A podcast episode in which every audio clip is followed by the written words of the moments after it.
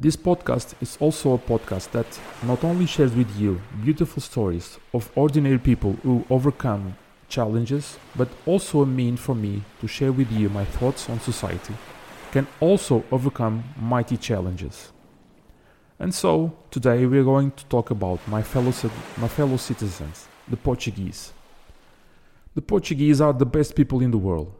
Yes, really, we are great. No, seriously, yes, we are. We are very warm, cozy, very friendly people. We know how to welcome all the people in the world. One of the proofs of this is that we have more and more foreign people choosing Portugal to live. I don't know if there is a ranking of the nicest people in the world, but if there is, I think we were on the top 5. Maybe it's because of the nice weather, having the ocean nearby, or the great food that we eat. Nevertheless, not, all, not only we are friendly, but also we have the best football player in the world, Cristiano Ronaldo. In the near past, we had the best football coach in the world also, José Mourinho. Now we have one of the best swimmers in the world, Diogo Ribeiro. We won a lot of prizes regarding tourism.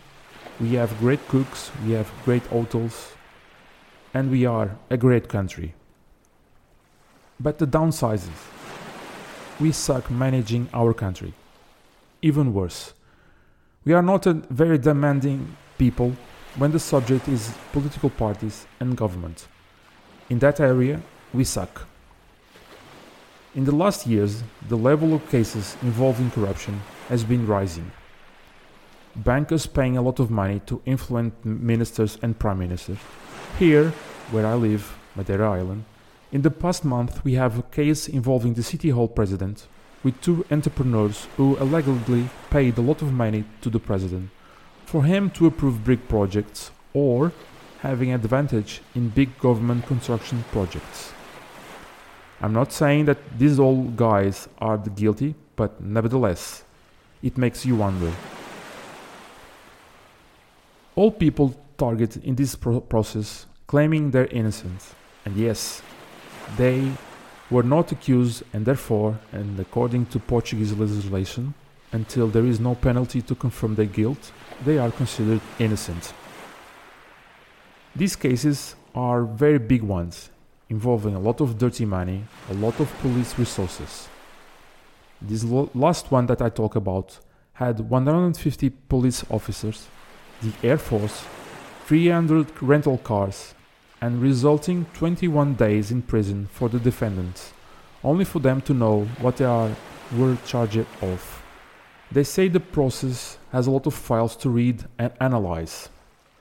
The police claims that they have a lot of strong evidence against the defendants, and by the end of the day, guess what? Everybody is released. Something is not right here. The first question that popped up in my head was Is the justice works in Portugal? Why we have more and more this kind of cases appearing in our society? And they stay open for centuries. Are we all corrupted persons? I don't believe so. If we have a look in 2022 Corruption Perception Index, Portugal is in the 33rd place where 111 were subject to analysis. The gold medal is owned by Somali and the most uncorrupted countries are Denmark, Finland and New Zealand. Portugal is in the middle of the table well, we got worse compared to 21, where we were at 32nd place. The Romans one time said that was a people at the western end of the Iberian Peninsula who are ungovernable by both and by external countries. Is this true? Are we really difficult to manage? That's what we are going to talk about in this episode.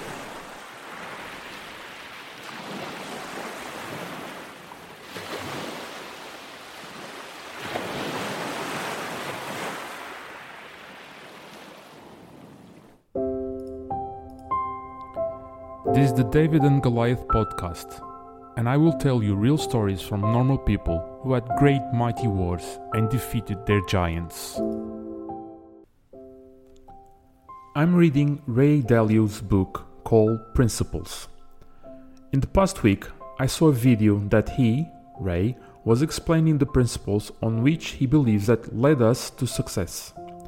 Made me curious, so I borrowed the book from a friend of mine.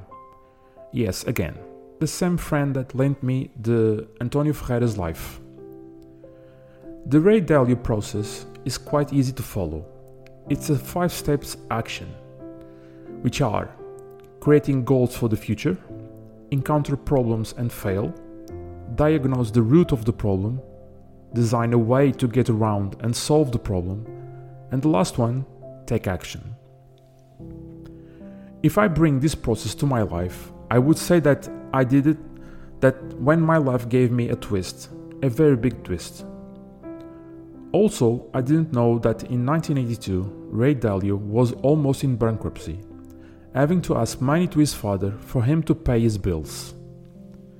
He also says that everyone in life will fall, and it will be an hard one. It could be through an illness or business failure, divorce, the death of a loved one, but we all fall in life. He also said that in 5 steps process leads to conquer our objectives. It doesn't matter if they are small or big and at the same time lead us to highest level of success in life. For this to happen, the communication is the foundation of these steps. If you are in a company and using this process, you have to develop communication skills.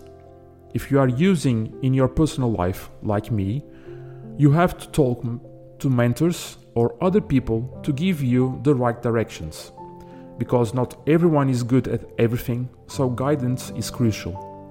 And to have guidance, you need to improve your communication.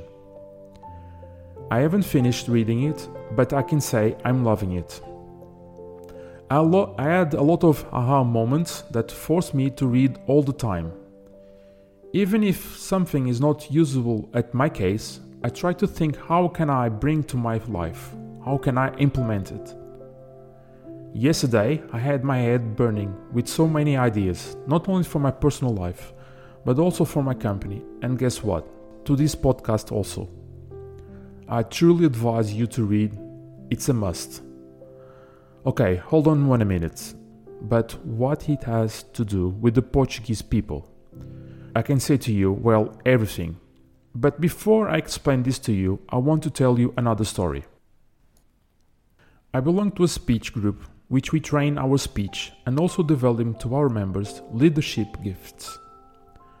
Our reunion are on Tuesdays and Fridays, and on Friday's meeting we have a debate in our section to discuss any type of topic. Last Friday I was the responsible one to bring the subject to our debate. And the subject was Is the Portuguese justice works? And a friend of mine, who is lawyer, had a beautiful speech, if I may say so. It said that the, here in Portugal, the three pillars of democracy are sick. These three pillars are education, health, and justice. In education, teachers are angry because they do not receive what they were promised. I'm talking about money, of course. And of course, their motivation are not so high. Uh, well, I can say at least very low. The schools are more and more in bad shape. There is no constru- construction of new ones. And this is an indicator of the slowdown of progress in the Portuguese society. The existing chaos in our hospitals, where emergency close at night because there are no doctors or nurses available. And so patients often have to travel 100 kilometers to the nearest hospital to be treated, and often to avoid dying and justice where there is a lack of means to process existing cases, where judges are very poorly paid for the jobs that they are appointed to, where the time for a normal process to unfold takes years and sometimes decades to begin. With all of this mess, what the government doing? He ends up saying, how can this end well? I'm adding to this to this the following. How can we have competent governments if the majority of the Portuguese people will not going to vote? How can they have the nerve to talk to the street to protest about something that is wrong and, net, and then not vote? I don't know who said the following statement, but I fully agree, agree with. The government is the mirror of the people, of the society. But how can we turn this around? How can we become a better society? I'm not talking about to enter political parties. You don't need to. How can we involve everyone to grab this as a personal challenge? Like Ray Dalio said when we fall down, Portugal at this moment has fall down. It's a personal challenge because at the end of the day it's our quality of life that depends on it. And well, that's where Ray Dalio 5 steps enters. I do believe that all of these problems are not the government problems, but our problems. You cannot say that it's the government's role to fix it that we are talking about for the last 50 years and we come to down to this. It's our problem. We have to work together to bring the solution. But so what's the solution? The first one is obvious. Get up and vote. It's our life that we are talking about. The second step, start to communicate to each other. Start to debate with each other these problems. Real debate, going to the root of the problems no need to talk about all of them. You can pick only one and go for it. Don't be afraid to talk about these serious problems. We need to start to have courage to get together and talk, like we did last Friday in our Agora meeting. Agora is the name of the club. Bring these subjects to our houses, talking during the meals, when we are seated watching television, to our social media to our daily life. It's our problems, I repeat. And using the Ray Dalio's five step process will help you, let me say, will help us to find the solutions for the problems. So I begin. For each problem or challenge, asking to yourself first these two questions why we are doing it and how we, we are going to do it. Doing this, we are not going to waste our time in vain. And then, together, create goals, objectives. Create ways to do it, to implement. Yes, like Dalio said, we fall down, but when we do it, we'll analyze it.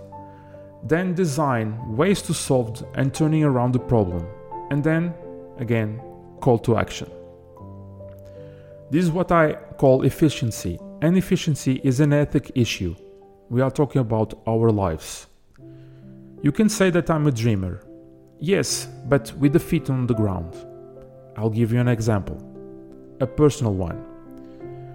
In my case, not only I'm doing this podcast, but also I wrote a book. The subject of the book is financial literacy for young kids. I found out that this is a problem in our school, in our educational system, and Based on my recent past, I choose to write the book. I go to schools and explains how the money should be used for. I use social media and also thinking how can I implement my methodology in the classrooms? How can I get in in the classrooms? I was not waiting for the government to implement this in schools. No, I start doing myself. It's an ethical problem, I repeat, and I can help. So I will do it. I create my goals. I'm continue to fall down, but I'm finding ways to improve it. For example, how can I reach more people in the country? How can I reach schools? Yes, it's a long road, but I have patience. It will be not fixed in our lifetime, most likely. But we need to start moving, start being demanding for everyone who is managing our society. why I create this podcast. For motivating you, for embrace your challenges and moving forward. For you to know you can have a better life, not waiting for better days, but going through the jungle, knowing you'll face mighty animals and giants, who are going to try to defeat you. Today's episode is one more example how we can defeat our Goliath. In this case, how we can overcome the challenges that society has in front of us. Please don't tell me that's impossible, which is not. I gave my personal example again. And yes, it's overwhelming, but I would like to recall to you that it's knowing that challenges that you create beauty. In other words, you moving forward, not just you, but all the people who is around you. All you need is courage, and what I'm trying to do with this podcast. Next episode, we will continue to talk about not pol- politics, but I will give you another example of courage in a country which has a lot of serious problems even worse than Portugal. But nevertheless, I will show you an, a perfect example how you can also be different in the city or country you are living in. And if we behave ethically, fulfilling our civic duties, I can assure you that the next time a politician is tempted to receive illegal money, he will think twice because he will know that we are all watching nothing is impossible. Next time you think it is, remember that David defeated Goliath with a sling.